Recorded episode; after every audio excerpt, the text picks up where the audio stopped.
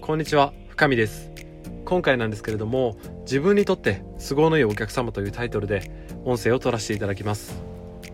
マーケティングを行う際にですねたった一人の架空のお客様を設定するペルソナ設定というものがあるんですけれどもペルソナ設定というものはですねその学ぶ環境があれば別なんですけれどもスタートアップの頃に自分一人でペルソナを設定してもただの悩みの箇条書きになってしまってターゲットのお客様の真の悩みまでたどり着くことができない場合があるんですよね。でビジネスっていうのはお客様の問題解決なんですけれども架空の人物像を作ったとしても1人だけで考えてしまうと自分にとって都合のいいお客様を設定してしまって机上の空論である場合が多いんです。本当に。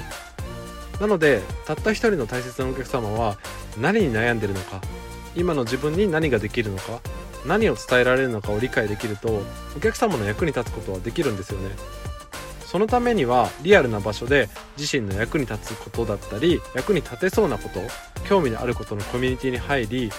アクティブな方々にコンタクトを取りですねどんな悩みがあるのかを直接聞くことをお勧めします。この方法っていうのはスマートではないですし本当に泥臭いんですけれどもそうすることで誰かの役に立つことは必ずできるんですよね。遠回りに見えてこういった泥臭いことが結局一番早いと思うんです僕は。目の前が暗くて不安だったり価値が伝わるか不安。何を行動すればいいかわからない。こんな理由からですね行動できなくなってしまい振り返ると頑張ってるつもりなのにあまり進んでなくてさらに自分を責めてしまうことがあったりするんです。僕はそうなってしまうとあまりにももったいないと思うんですよね。お客様から反応がないとか選ばれないとか自分には価値がないんじゃないかとかこんな気持ちになったことはないですか？僕は正直何度も経験したんですよね。それは机上の空論でペルソナを設定していたからなんですよね。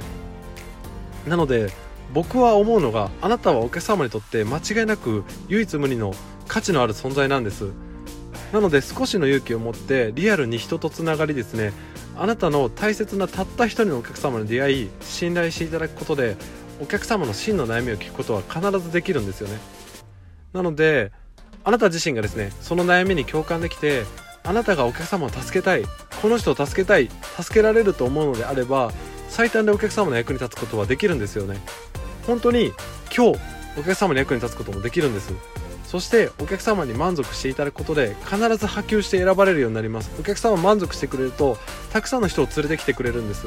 なので机上の空論でリサーチしたりアイディアを出して行き詰まりを感じている方はぜひですね自分にとって都合のいいお客様を架空の人物を作るのではなく共通の関心事のコミュニティであなたを必要とするたった一人のお客様に出会いに行ってみてください。今回は以上となります。最後までご清聴いただき本当にありがとうございました。失礼します。